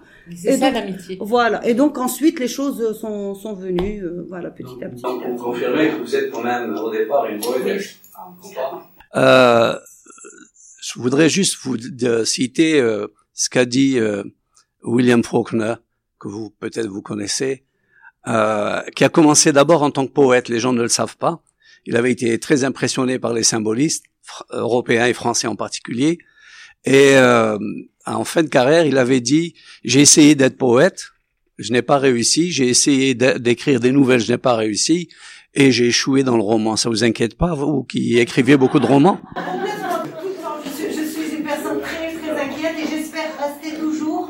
Euh, poétesse ou écrivain, je sais pas, en herbe, apprendre toujours, douter tout le temps, et essayer encore et encore et encore. Euh, oui, ça ne m'inquiète pas plus que ça. On fait un livre si on n'est pas dans le partage, si on n'est pas dans le bonheur de le faire et de le partager avec euh, avec deux, trois, quatre, cinq, dix, vingt, plus si on a de la chance.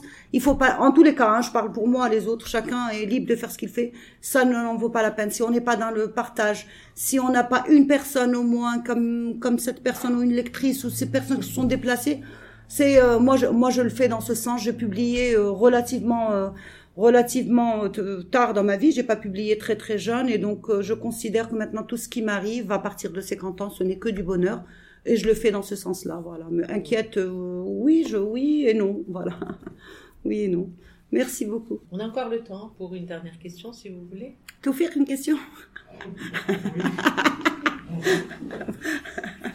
Bonjour à tous.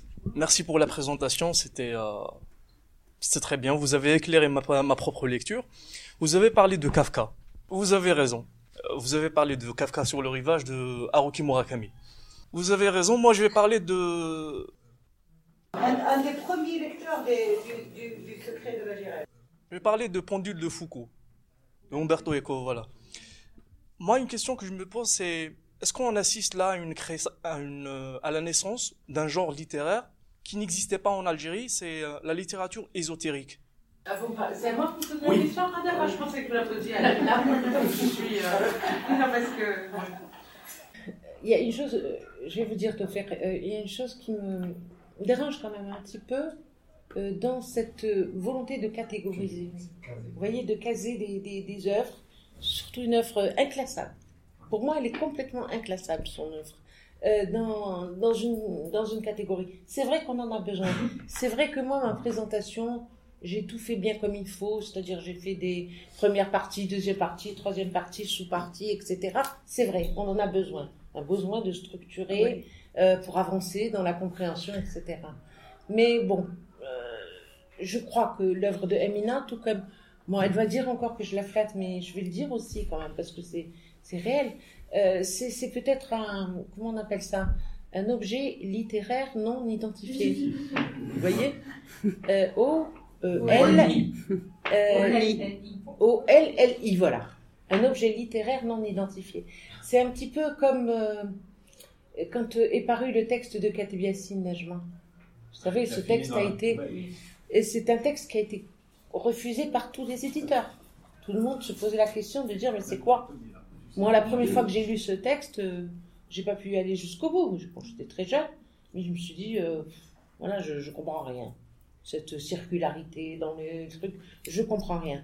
Et c'est bien plus tard que j'ai appris, et ça, ça a été vraiment une révélation pour moi.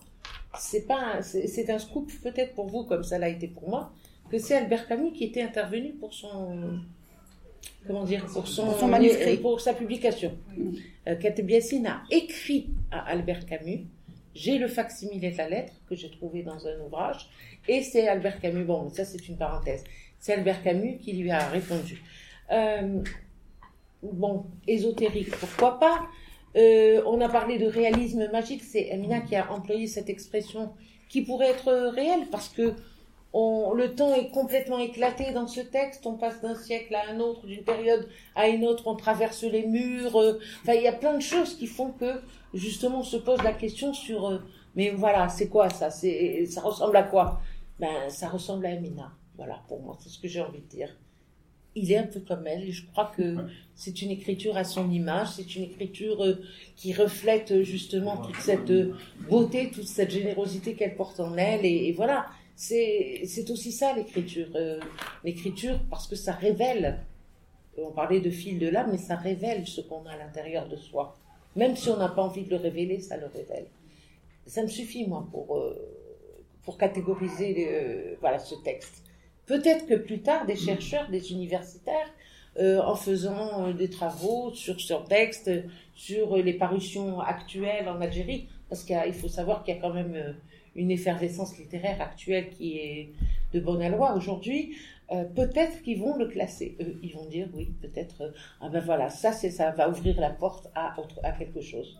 Mais c'est- tout ce que je peux vous dire. Une autre question? Oui Est-ce que Bayan n'est pas la fille indépendante? Et indépendante d'un musulman À toi À moi Ah, Ah c'est- toi non. qui as créé Baya, Non, pas non, moi. pas du tout, parce que moi, moi con- contrairement à, à beaucoup, à beaucoup d'autres euh, Algériens, je l'assume complètement. Euh, Nedjma n'est pas, n'est pas un livre, euh, n'est pas un livre majeur pour moi, ni, euh, ni, euh, ni euh, n'est pas mon écrivain. J'ai d'autres écrivains algériens qui m'ont plus marqué sur. Euh, Maïssa le- B, par exemple, c'est ça Surtout, surtout, surtout. Maïssa- Moi, moi, Je par exemple, le, le, le, le livre majeur pour moi que j'ai- lu et relu.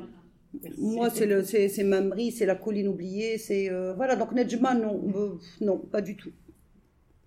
Oui. Voilà. Peut-être que si on, oui, peut-être que si elle l'est euh, d'un, point de vue d'écriture et tout ça, je ne sais pas. hein, je suis pas, je ne suis pas spécialiste, mais dans la genèse de mon livre, non. Par rapport au choix de d'écrire votre récit sur euh, huit jours, il n'y a pas une euh, petite inspiration par rapport au Décaméron de Boccace Là, dans ce cas, on parlerait d'Octaméron. Oui, non, oui, il, il n'est pas le seul, hein, il n'est pas, il n'est pas le seul. Cette, cette, euh, le- dans le, le, le, le- le- non, il n'est pas le seul. Il y a beaucoup, beaucoup de. Je veux dire, je n'ai rien, je n'ai rien inventé de, d'écrire une histoire en 24 heures en 8 jours ou. euh, non, à un moment donné, moi, j'ai, expliqué. Je sais pas si vous étiez là, euh, qu'un vendredi, je me suis dit voilà, cette, et mon livre commence par le par le vendredi. J'ai fait un découpage parce qu'il y a un découpage. Ça, c'est. j'a- J'aime, j'aime bien le dire, mais euh, mes mes chapitres ont ont tous 12 parties, sauf le vendredi qui, a- qui va avoir 13 parties. Ouais. Voilà, donc mes, mes jours, donc c'est des, jours, euh, c'est des, des journées, parce que je parle aussi euh, de ce, de cette euh, horloge, euh, de ce cadran solaire. Donc je parle de ce cadran solaire, donc il y a le jour, la nuit, etc. Donc c'est un découpage. Mais maintenant, vous, vous savez, je vais vous dire, je vais vous dire quelque chose. On, quand je dis on, on met toujours de nous dans un livre, nous c'est nos références aussi et nos référents, etc. Donc parfois nos, ré- nos, nos référents deviennent même de l'ordre de l'inconscient. Donc euh, ce serait mentir que de dire euh, que de dire non, pas tel. Mais maintenant je, je, sais quelles sont mes euh, sont mes lectures marquantes qui ont pu me marquer ou qui ont été mes références. Ça ça, euh, ça je le sais certainement. Oui, il y, a, y a eu il y a eu peut-être ouais, quelque part, oui, certainement. On, on est le, le- le meilleur le meilleur livre. Qu'on aimerait écrire, c'est le, c'est le meilleur livre qu'on aimerait lire aussi. Moi, en tout cas, c'est, c'est comme ça. Quand j'écris un livre, par exemple, quand j'ai écrit Le secret de l'Algérie, je me disais, ah, ce serait génial si le, le lecteur, quand il le finit, le recommence dès le début et le relise. Euh, donc, euh, c'est, c'est- je, peut-être que j'ai écrit comme ça aussi. J'ai écrit, euh, mais à un moment donné, j'étais là avec mes dictionnaires et je cherchais des trucs. Et mes enfants me, me disaient, maman, tu écris le Da Vinci Code parce que justement, je cherchais, euh, non, mais voilà, je cherchais des choses comme ça et des petits, des, des petits détails. C'était important pour moi d'écrire de, d'écrire de cette manière, voilà. Mm. Mais il ne reste plus qu'à vous remercier de votre attention et à vous dire que les livres sont là, qui vous attendent et, et je peux vous dire que je vous envie. Vous allez pouvoir découvrir. Moi, je l'ai déjà découvert, voilà.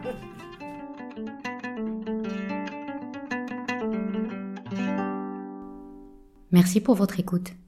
D'autres épisodes sont disponibles sur notre blog themaghribpodcast.org et aussi sur iTunes et Podbean.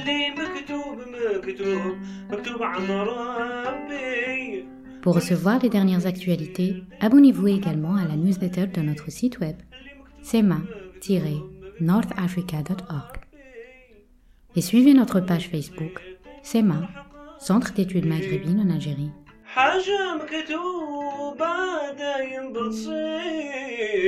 À bientôt pour un nouvel épisode.